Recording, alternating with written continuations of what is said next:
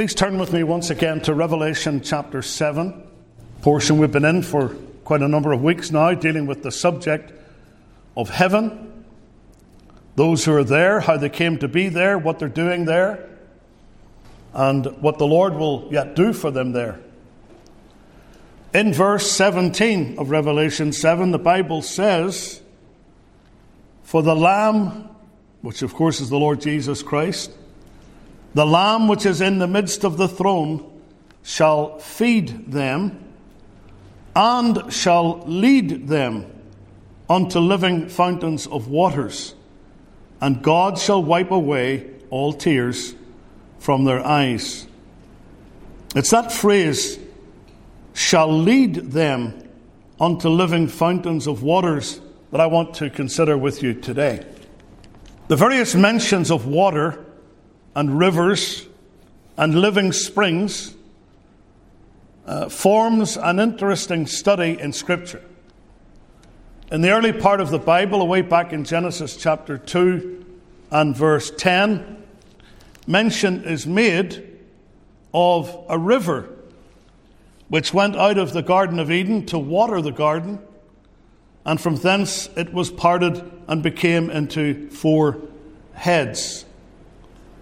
It's interesting as we go further in Scripture, in the book of Psalms, in the great Psalm 46 and verse 4, the Lord tells us there is a river, the stream, the streams whereof shall make glad the city of God, the holy place of the tabernacles of the Most High. Again, mention of a river.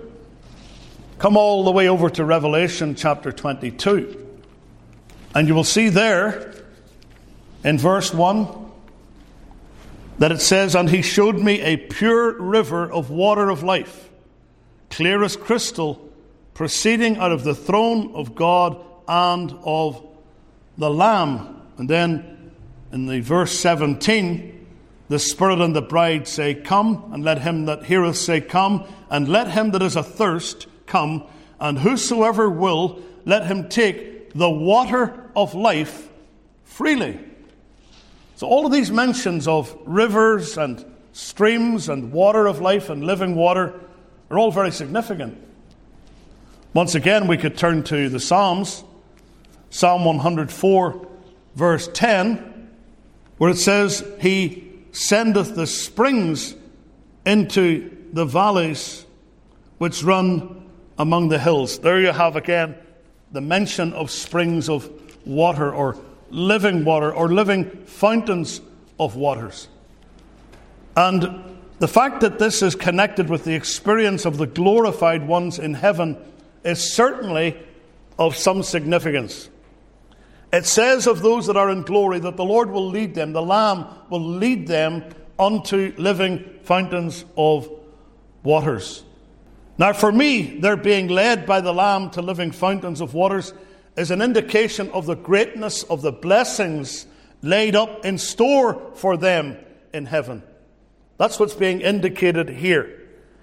It's not just that there are actual waters, it's not just that there's an actual river or a spring, but this is an indication of the blessings that the Lord has for the glorified saints. And so I want us to note some lessons from the living springs of heavenly waters. What is this telling us? What are we meant to learn from this that's spoken concerning heaven? Well, first of all, I want you to think about water and the support of natural life. Water and the support of natural life. Living waters, or the water of life, if you like, both have both natural and spiritual application. Water, literal water, is necessary, it's essential for physical life. And spiritual water is necessary for spiritual life. Now, we'll come to the second of those in due course. But first of all, let's think about water and the support of natural life. Water is absolutely essential for the support of physical or biological life. I'm sure you already knew this. Our bodies have cells that have to be kept in a state of homeostasis. I don't know if you've ever heard that word before. Homeostasis. It is defined, at least in one medical journal, as the state of balance within all physical systems needed for a body to function properly and survive. So, homeostasis is a state of balance within the body, and it includes moisture, liquid, water. Now, we have a thirst mechanism. There are various times that you will feel thirsty during the day. Maybe you're out working in the yard and you really get thirsty. And you have to come in for a good cold drink, or if you have it with you, you're downing a whole bunch of water because the thirst mechanism given to us by our Creator is something that ensures that human beings maintain their water balance. We all know about the effects of dehydration. Dehydration can be a really serious problem for your body. We need water. And everybody who's familiar with marathon running will know that race organizers of the 26 mile marathons always try to ensure that drinking stations are provided every few miles, every five miles or so, it usually is. One medical journal maintains, quote, water is absolutely essential for life as it forms nearly one quarter of body weight. It forms all the body fluids and is necessary for the formation of the secretions of the glands. The amount of water in the body is about 45 litres, nearly 12 gallons. It's amazing, isn't it? 30 litres are present inside the cells, and 15 litres lie outside as extracellular fluid which is the tissue fluid and the plasma. If the body is depleted of fluid, the signs and symptoms of dehydration occur. Unquote. I didn't write that. That's from a medical journal. Water is essential. And extreme thirst is a terrible thing. I actually saw this at first hand on my dear wife after surgery and eight days in ICU when she was totally sedated and unable to speak. When she first came around, she was absolutely parched. And she wanted something to drink. And they wouldn't allow her to drink. They would hardly even allow her to have that little sponge thing with the water inside her mouth because they didn't want her internal sutures to come apart. They were afraid that might happen by ingesting liquid. And the poor soul was in such desperation for water. And she was literally crying out for water. Please, please give me water. Please give me a drink. I told her at one point I was going to go play soccer with the guys when she had a rest. She said, No, no water, no soccer. Honestly, it was funny. But it wasn't funny to her, it was deadly serious. She was so thirsty, it was unbelievable. And when they eventually gave her a little bit of water and then allowed her to drink, I've never seen such relief on a person in my life. Thirst is a terrible thing, physical thirst. Because you see, water is necessary to sustain natural life. And our Lord Jesus himself quite literally experienced the full effects of water deprivation dehydration on the cross. Remember what he said? I thirst. Showing us his real humanity, showing us that he felt absolutely what we feel in our bodies.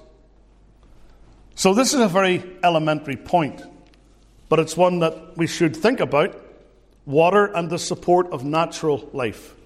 But more importantly, secondly, I want us to think about water and the supply of spiritual life. See, water is essential for natural life, but water is essential, spiritual water, for spiritual life. Symbolically, we're talking here about water. Because the Bible often uses the universal commodity of H2O, water, as a picture or a symbol of eternal life and of salvation. Think of that lovely scripture in Isaiah chapter 12. Here's what it says in verse 2 and verse 3 Behold, God is my salvation. I will trust and not be afraid, for the Lord Jehovah is my strength and my song. He also has become my salvation. Therefore, with joy shall ye draw water out of the wells of salvation. With joy shall ye draw water out of the wells of salvation. This is the experience of being saved. It's like taking a draught of water. And so when we come to Revelation 7, the living fountains of waters in heaven represents the ultimate source and origin of all spiritual life and blessing.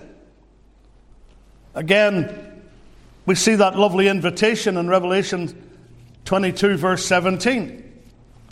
The Spirit and the bride say, Come. Let him that heareth say, Come. And let him that is, is athirst, person that's thirsty, come. And whosoever will, let him take the water of life freely. There's the offer of salvation. See from Zion's sacred mountain streams of living water flow. God has opened there a fountain that supplies the plains below. They are blessed, ever blessed, who its sovereign virtues know. The water of life. Now, we talked about physical thirst, but there's a very real phenomenon of spiritual thirst, too. Hence, you have the invitation there, which mentions, Let him that is athirst come. You go back to the Old Testament, to Isaiah chapter 55, and you have that tremendous word in verse 1 Ho, every one that thirsteth, come ye to the waters, and he that hath no money, come ye, buy and eat. Yea, come, buy wine and milk without money and without price. Every one that thirsteth, come ye to the waters. It's talking about God's salvation. It's talking about spiritual thirst. And remember how the psalmist more than once referred to his own spiritual thirst. For example, in Psalm 42, the first two verses, as the hart, and that's a creature that's a bit like a deer or a gazelle, as the hart panteth after the water brooks, so panteth my soul after thee, O God. Here's this animal, and it's been traveling along. It's very thirsty. It's weary. It's looking for the water brooks. It's looking for those places where the living waters are. He says, That's the way my soul pants after thee, O God. My soul thirsteth for God, for the living God. When shall I come and appear before God? Tell me, do you know anything about this in your experience?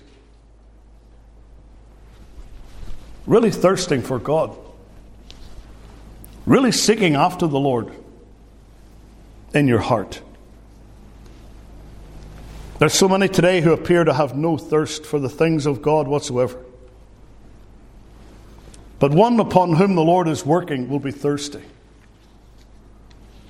And Psalm 63 speaks of the same type of thing.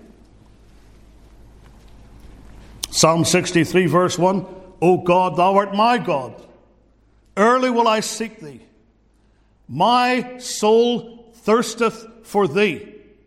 My flesh longeth for thee in a dry and thirsty land where no water is, to see thy power and thy glory so as I have seen thee in the sanctuary. Here again is that spiritual thirst. My soul thirsteth for thee in a dry and thirsty land. You know that the blessing of God is something that is offered to those who are thirsty. The promise is in Isaiah 44, verse 3 For I will pour water upon him that is thirsty and floods upon the dry ground. I will pour my spirit upon thy seed and my blessing upon thine offspring. See, the pouring out of water is synonymous with the pouring out of the Spirit. Now, this spiritual thirst is created by God and it cannot be quenched except by God Himself and with God Himself. Notice the psalmist didn't say he was thirsty for God's blessings, he said he was thirsty for God Himself. So many get so caught up with the gifts instead of the giver. They want to know the blessings without knowing the benefactor. It is God that we must thirst after because only God can satisfy our thirst. Yet this morning, people everywhere, all over the place, right here in Walnutport and beyond, they're trying to quench the thirsting of their souls with many different things that will never satisfy, even as the hymn we sang today suggests. Now, none but Christ can satisfy. You'll find that nothing in this world will satisfy the thirsting of your soul. I love that hymn, Fill My Cup, Lord. I lift it up, Lord. Come and quench this thirsting of my soul. Bread of heaven, feed me till I want no more. Fill my cup, fill it up, and make me whole. That should be our attitude today. But there are many, and that's far from being their attitude. And they're trying to quench the thirsting of their souls with other things. Jeremiah spoke about this. Jeremiah chapter 2, verse 13.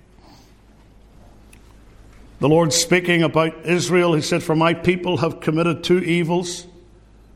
They have forsaken me, the fountain of living waters. Notice that. He himself is the fountain of living waters.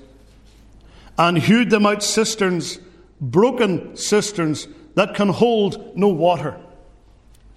And I believe the hymn writer had that in mind when he said, I tried the broken cisterns, Lord, but ah, the waters failed. Even as I stooped to drink, they fled and mocked me as I wailed. Now none but Christ can satisfy. None other name for me. There's love and life and lasting joy, Lord Jesus, found in Thee. You know that the full manifestation of spiritual thirst is seen in those who go to a Christless hell. Read Luke chapter 16 and those solemn words of the Lord Jesus Christ when he talked about Lazarus and the rich man who lifted up his eyes in hell, being in torments. We learn from that portion that hell is actually an endless spiritual thirst that is never satisfied. Think of those words of that rich man to Abraham talked about the fact that he was tormented. Father Abraham, have mercy on me and send Lazarus that he may dip the tip of his finger in water and cool my tongue, for I am tormented in this flame. Terrible picture of a man enduring eternal punishment. Hell is a place of endless spiritual thirst. And with that in mind, we think about the Lord Jesus Christ and how that he bore the equivalent of hell for all his believing people on the cross. Isn't it interesting that the rich man was thirsty and Jesus on the cross said, I thirst? Because he was enduring the wrath of God that was our due. He there on the cross was enduring in several hours an eternity of punishment for his people. But he thirsted that we might never thirst. He endured hell that we might never be in hell. And that's the glory of the gospel. So we think about water and the supply of spiritual life. We think then, thirdly, about water and the source of eternal life. water and the source of eternal life. And we've already spoken about this. Life is in God Himself, life is in God's Son. It says in 1 John, this is eternal life. And eternal life is in His Son.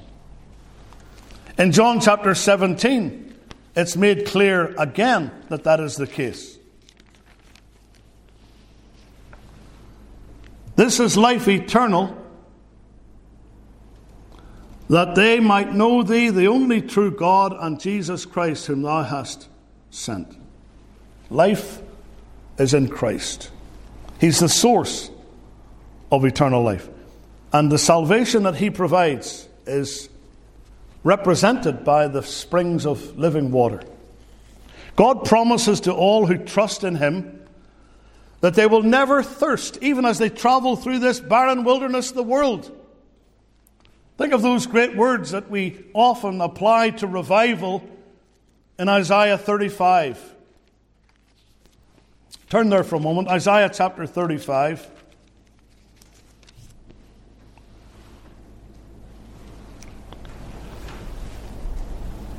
Verse 6 and verse 7. Isaiah 35, verse 6. Then shall the lame man leap as an hart, and the tongue of the dumb sing, for in the wilderness shall waters break out. You wouldn't expect that. Don't expect waters in the wilderness. And streams in the desert. Mrs. Cowman wrote a couple of volumes of daily devotionals by that very title Streams in the Desert. This is what the Lord provides. It says, verse 7 And the parched ground shall become a pool, and the thirsty land springs of water. In the habitation of dragons where each lay shall be grass with reeds and rushes. Here's the result of the pouring out of the water vegetation, greenery, freshness, growth. All of these things have a spiritual application. God is the source of life. And He is the one who alone abundantly provides for our needs, especially the needs of our souls for life giving water. The shepherd in Psalm 23 is seen not only to feed the sheep, because the very word shepherd means pastor or feeder. The Lord is my pastor, the Lord is my shepherd, the Lord is my feeder. But also it says, He maketh me to lie down in green pastures, pastures of tender grass.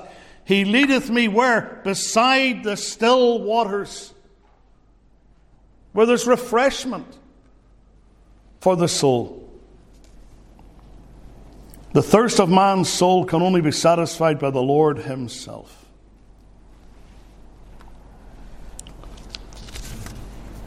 This is what men and women need.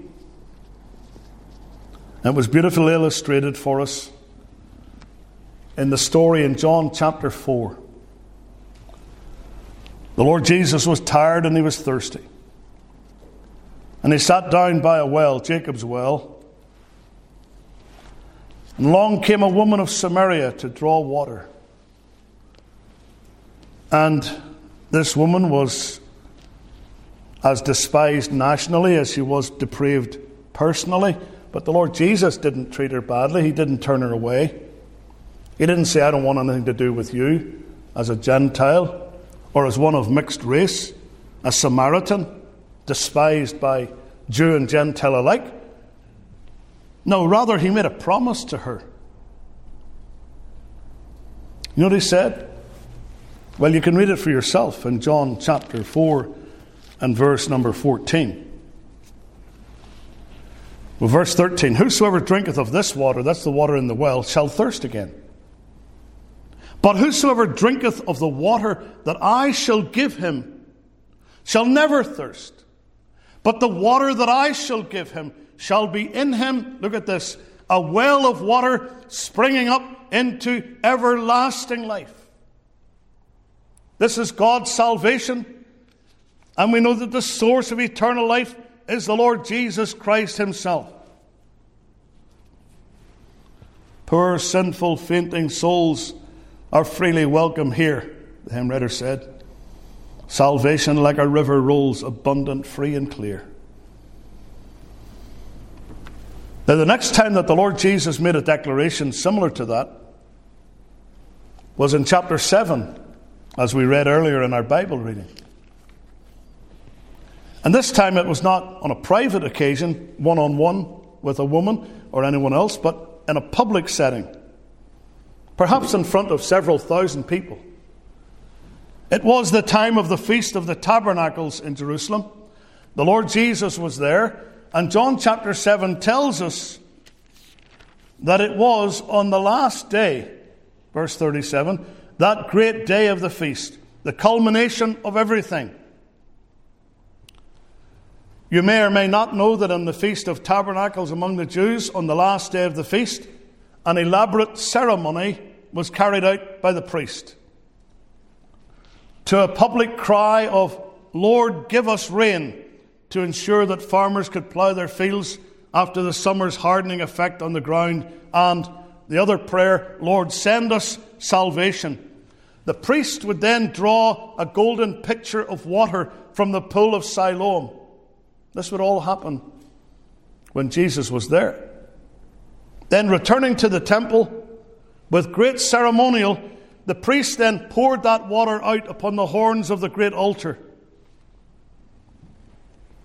And, friends, it was at that exact moment that Jesus stood up and said, If any man thirst, let him come unto me and drink. He that believeth on me, as the scripture hath said, out of his belly shall flow rivers of living water. And of course, it was explained then in the next verse that this was what he spake about the Holy Spirit, which they that believe in him should receive. Both the timing of that and the immediate context of the declaration by Christ make it especially meaningful. This happened deliberately. The Lord Jesus knew what would happen that day. He knew what the ceremonial would look like. He knew about the water from Siloam that would be poured out on the horns of the altar. And just at that very time, he stood up and boldly and unashamedly told the people, I'm the source of everlasting life. If anyone thirsts, let him come unto me and drink. It's not religion you need, it's Christ that you need. And the Lord spoke this about the Holy Spirit, which those who would believe on him would receive.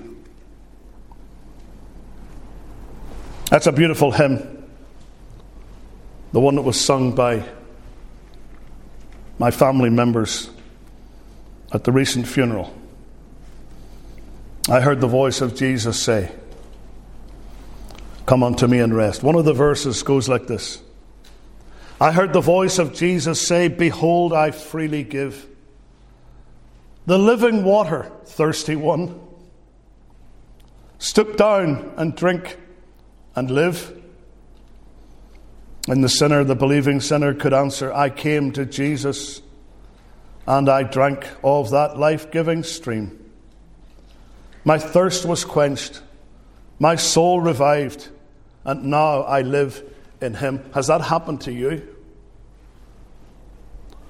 If you're saved this morning, you can rejoice that this is your experience.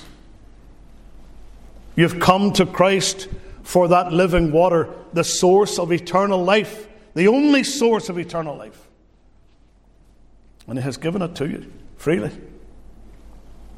And you should rejoice.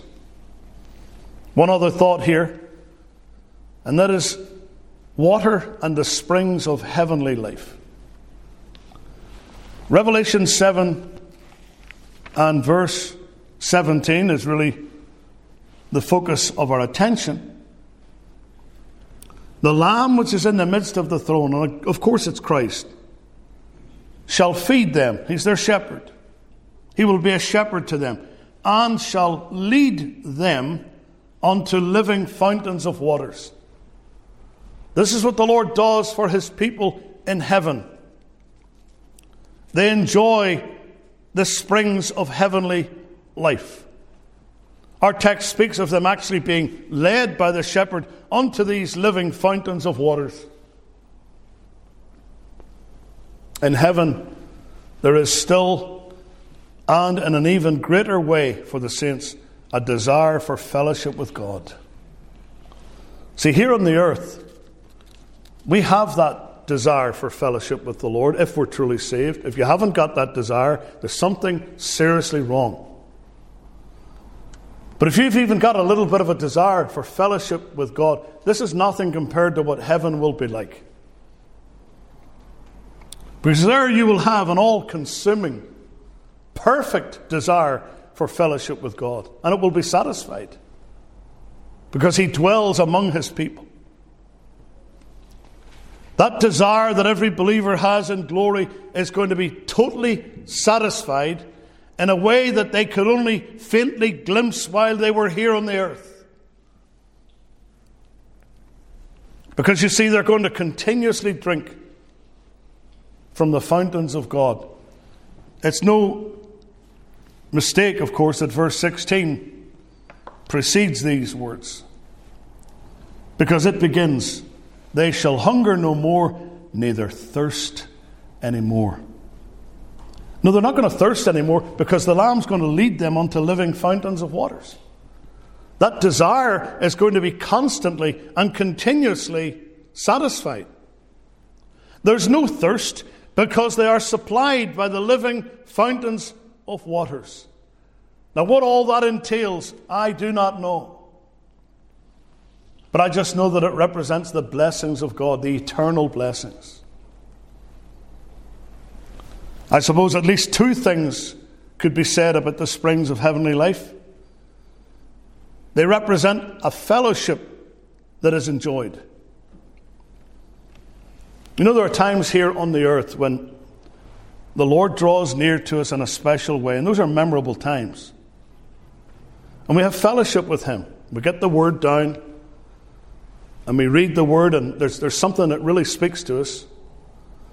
And we pray over that word. And the Lord draws near to us. Maybe we're in a time of difficulty, a time of trouble, and He just gives us the very word that we need. Lord, help me. Give me a word. Speak to me. And you read it right there in the word. And it comforts your heart and it blesses your soul. That's the Lord fellowshipping with you. But in heaven, it's going to be so much better than that. There's a fellowship that is enjoyed because the Lamb dwells among them. He leads them to the fountains of waters and He's with them forever there. They're in His presence all the time. You know, sometimes here on earth we feel like we're in the Lord's presence, and then we're not in His presence. Of course, we're always in the Lord's presence, but as far as a felt reality is concerned, there are times when we don't really feel it, and we have to faith it. That's what you do. When you don't feel it, you faith it. You believe it anyway, even if you're not feeling it. But oh, in heaven, they'll feel it. The enjoyment of fellowship with Christ that is unbroken, that is unhindered, that is uninterrupted by human sin and by the machinations of the flesh. See, that's what happens to us here below. The flesh gets in the way. Our own sins become a barrier between us and fellowship with God. And there's a, there's a distance between us. And we have to get that sorted out. We have to get that dealt with by confession. The saints in heaven will never have to confess their sins. No one in heaven will have to confess their sins. And that's why it's futile in any case for someone on earth to pray for someone who has departed that their sins might be forgiven, because they're already forgiven if they're truly saved. And if they're not truly saved, it's too late. Oh, there's a fellowship enjoyed, the springs of heavenly life, but there's also a fullness that is experienced. That which is beyond our imagination here on the earth.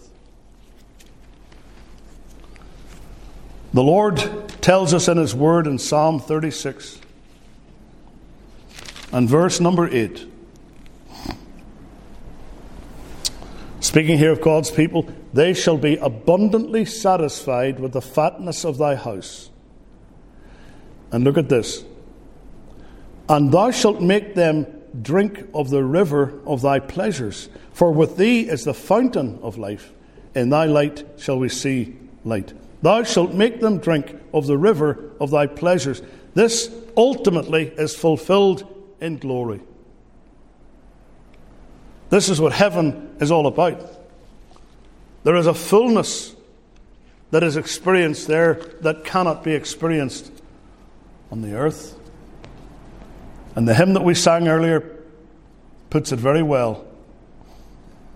And when with the ransomed of Jesus my head, from fountain to fountain I then shall be led, I'll fall at his feet and his mercy adore, and sing of the blood of the cross evermore. Maybe I'm speaking to someone today, or someone will hear this message later, and you're still spiritually thirsty. You've never had that thirst quenched by the water of life. Well, listen, the Lord Jesus Christ still offers you that water of life.